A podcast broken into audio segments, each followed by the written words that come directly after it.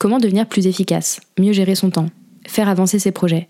Et comment atteindre ses objectifs sans finir au bout du rouleau? 3, 2, 1. Tu écoutes Bye Bye Procrastination, le podcast qui t'aide à devenir maître de ton temps, à booster ton succès et à créer plus de sérénité grâce au pouvoir de l'organisation. Je suis Claire, coach en organisation et en efficacité.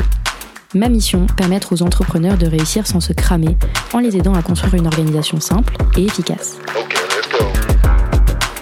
Dans ce podcast, seul ou avec mes invités, on parle de productivité, de gestion du temps, de motivation et d'entrepreneuriat, et je te partage les meilleurs conseils pour faire passer ton organisation et ton business au niveau supérieur. Alors si tu cherches comment dire ciao à la charge mentale et atteindre tous tes objectifs sans te sacrifier, tu es au bon endroit. Et si 2024 était l'année de l'équilibre, l'année de la sérénité, du temps pour soi et de l'énergie retrouvée? L'organisation, l'efficacité ne sont pas des dons qui tombent du ciel. Ce sont des compétences que l'on peut développer. En un mot, on ne naît pas organisé et efficace, on le devient. Et je suis très bien placée pour le savoir, puisque jusqu'au début de ma vie professionnelle, ma vie était un grand bazar, et n'ayons pas peur des mots, j'étais une bordélique aguerrie. De celles qui sont persuadées que le bazar est un mode de fonctionnement tout à fait sain et efficace. Ça se passe de commentaires, je crois. Non pas qu'on n'ait pas le droit d'aimer le bazar et d'apprécier le chaos du quotidien, mais l'expérience m'a appris deux choses. La première, c'est que quand on a envie d'avancer sans se cramer, de développer un business sans se sacrifier, ça demande un minimum de compétences en termes d'organisation et d'efficacité. Tout simplement parce que les projets sur le long terme demandent d'être imaginés, planifiés et exécutés pour prendre forme. Si on ne rentre pas dans le concret à un moment ou à un autre, on n'avance pas tout simplement.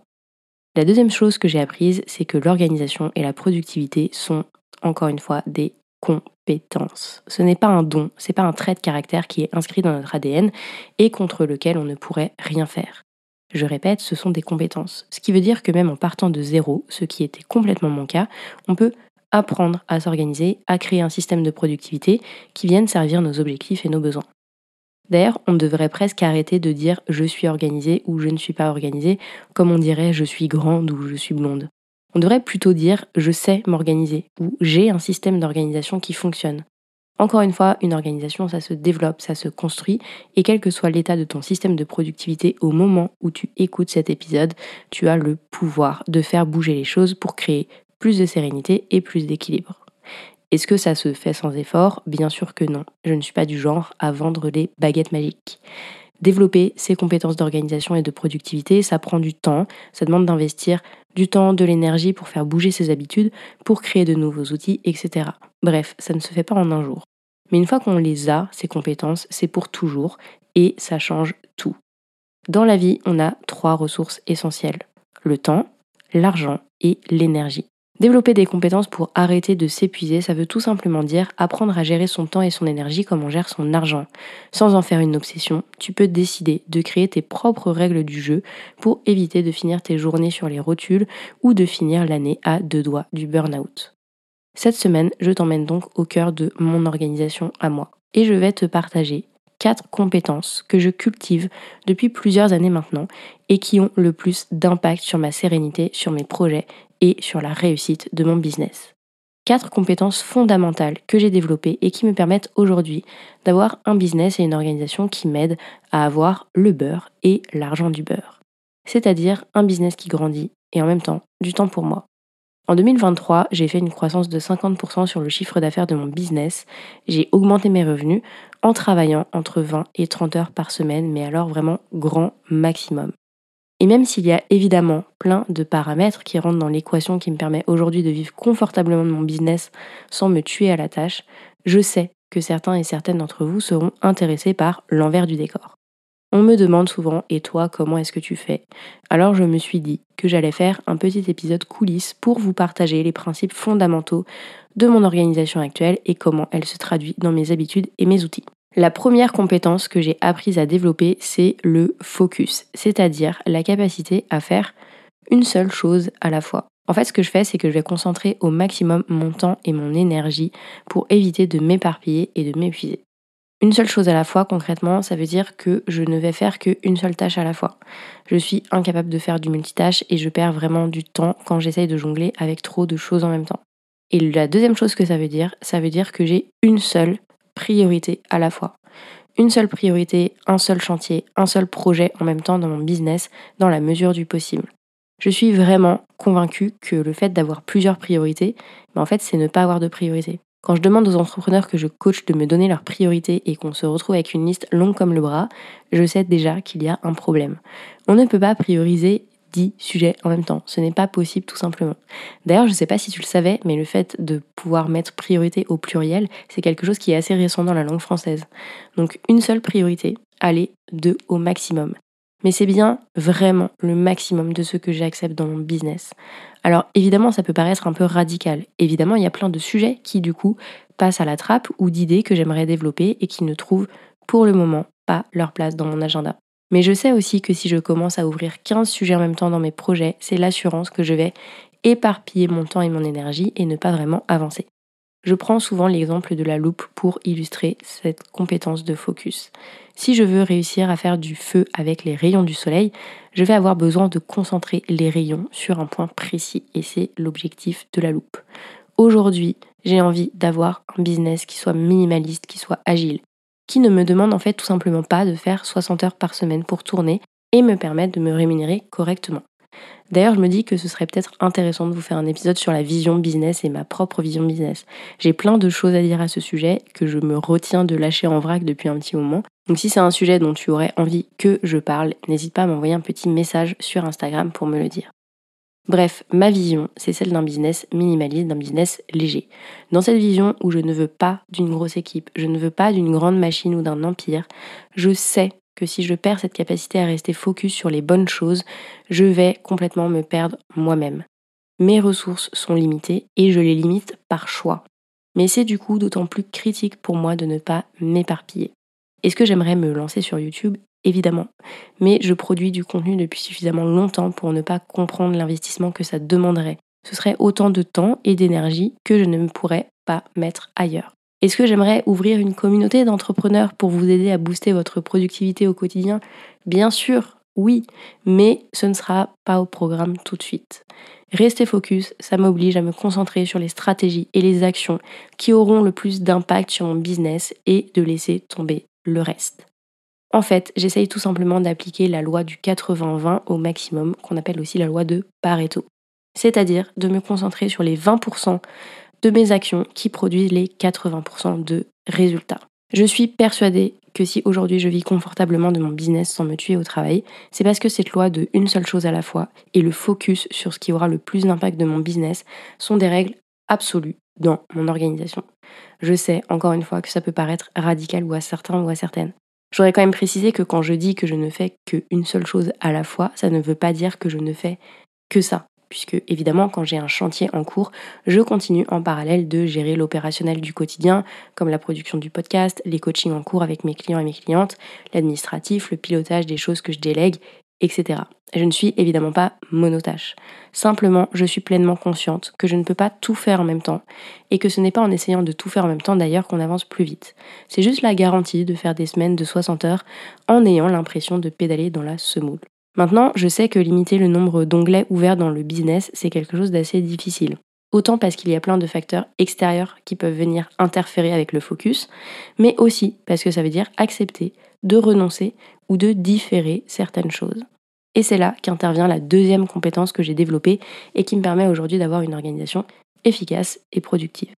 Cette deuxième compétence, c'est de savoir préparer demain aujourd'hui. Préparer demain aujourd'hui, ça veut simplement dire savoir planifier. C'est la base, on est bien d'accord. Et pourtant, c'est une base qui est loin, mais alors vraiment loin d'être maîtrisée par tout le monde. Déjà parce que pour planifier, il faut être capable de se fixer des objectifs un peu précis. Mais surtout, il faut ensuite être capable de créer une feuille de route opérationnelle, actionnable pour aller vers ces objectifs. Pourquoi est-ce que je fais le lien entre le focus et la planification? Parce que la planification, c'est justement le moment où tu définis en avance, où tu décides de mettre ton temps et ton énergie. Au moment où tu écoutes cet épisode, il y a de très grandes chances que j'ai déjà dressé ma feuille de route pour 2024 avec les différents projets que je vais mener je découpe mes années en trimestres et donc je prends les projets que je vais mener sur mon année et je répartis ces projets sur les différents blocs. De cette manière, je ne suis jamais sur trop de projets en même temps et j'ai toujours des priorités ultra claires. Ma feuille de route, c'est mon cadre, c'est elle qui donne le tempo dans l'année. C'est là que je définis les moments où je sais que ce sera un peu intense et les moments plus light dans mon business. C'est planifié, c'est révisé régulièrement. Et surtout, c'est cette feuille de route qui me sert de cadre de priorisation tout au long de l'année. Donc si tu te demandes comment faire pour être plus organisé et plus efficace, tu peux commencer par là. Avancer efficacement, ça commence par avoir des objectifs et des priorités hyper clairs. Sans ces garde-fous-là, sans planification stratégique, tu cours juste comme un poulet sans tête dans tous les sens. Ça ne te viendrait pas à l'idée de monter dans ta voiture et de partir comme ça sans destination et sans même aucune intention. Tout ce que tu vas faire, c'est cramer de l'essence sans aller nulle part. Ben c'est pareil dans un business. Sans feuille de route, tu peux t'agiter dans tous les sens et mobiliser autant de ressources que tu veux. Tu vas avoir beaucoup de choses dans ta to-do list, tu vas rayer beaucoup de choses, mais tu vas pas vraiment avancer. Donc la deuxième compétence, c'est vraiment d'apprendre à ne plus avoir peur des objectifs, d'apprendre à transformer tes objectifs en feuilles de route concrètes et d'apprendre à tenir le cap quand tu as envie de t'éparpiller. Bref, c'est d'apprendre à planifier et à tenir ton plan. D'ailleurs, si tu as besoin d'un petit coup de pouce pour poser tes objectifs pour 2024, j'ai partagé la semaine dernière un guide gratuit pour faire le bilan de ton année dans ton business et poser des objectifs pour l'année prochaine. Pour accéder à ce guide gratuit, il te suffit de cliquer sur le lien dans la description de cet épisode. On arrive à la troisième compétence essentielle qui m'a permis de décupler ma productivité et de développer mon business sans m'épuiser. Et cette compétence, c'est mon obsession de tout noter. Tout ce qui se passe dans mon cerveau se retrouve dans mon espace de travail sur Notion. Et tout ce qui est produit dans mon business de manière générale est documenté dans ce deuxième cerveau. Pourquoi est-ce que je te parle de ça? Parce qu'avec cette obsession de tout noter et de tout documenter, il se passe deux choses. La première chose, c'est que je réduis, mais vraiment drastiquement, ma charge mentale en évitant de prendre mon cerveau pour un disque dur. Tout ce que j'ai besoin de penser, ce que j'ai besoin de faire, se retrouve dans mon espace Notion et j'ai pas besoin de compter sur mon cerveau pour le retenir.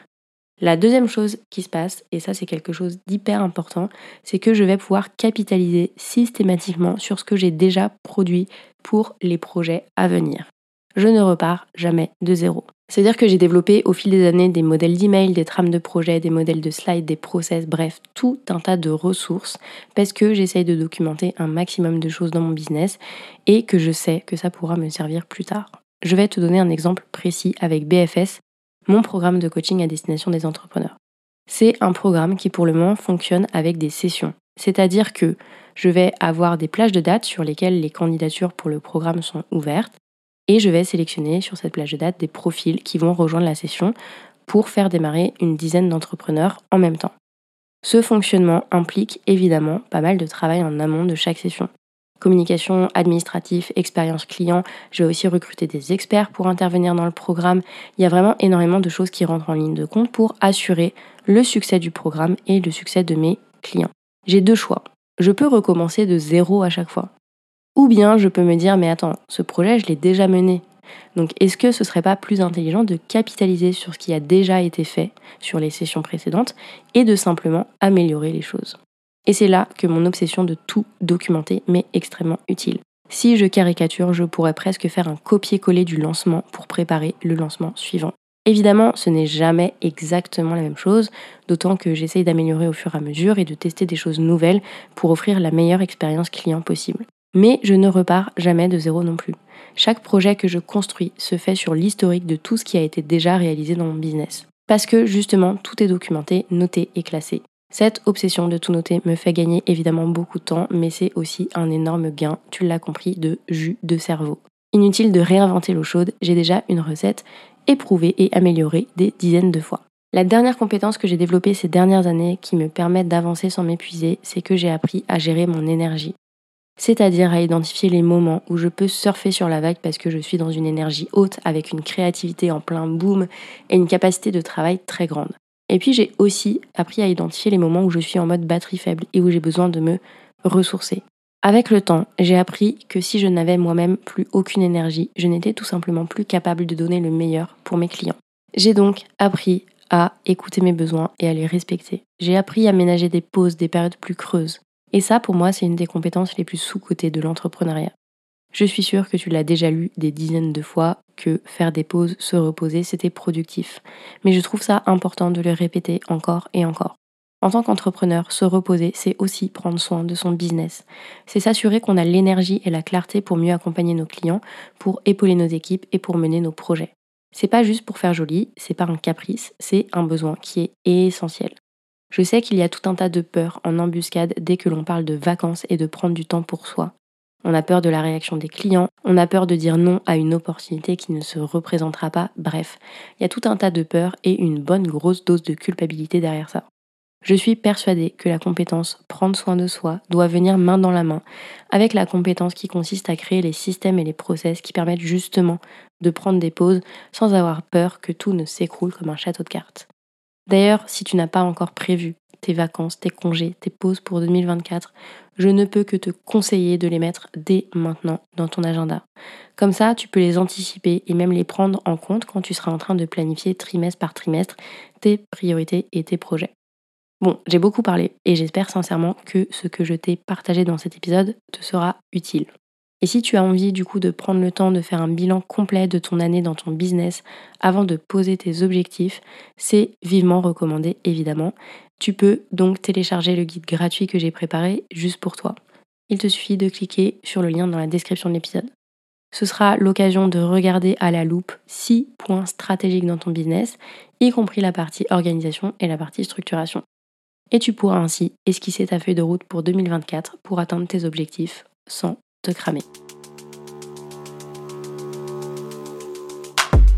J'espère que tu as aimé ce nouvel épisode de Bye Bye Procrastination et que tu y auras trouvé de quoi faire passer ton organisation au niveau supérieur.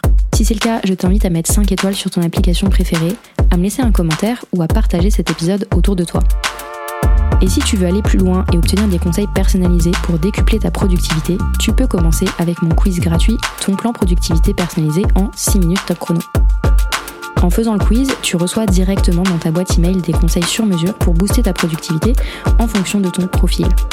Je te mets le lien direct vers ce quiz gratuit dans la description de l'épisode. On se retrouve très très vite pour un nouvel épisode de Bye Bye Procrastination. À bientôt.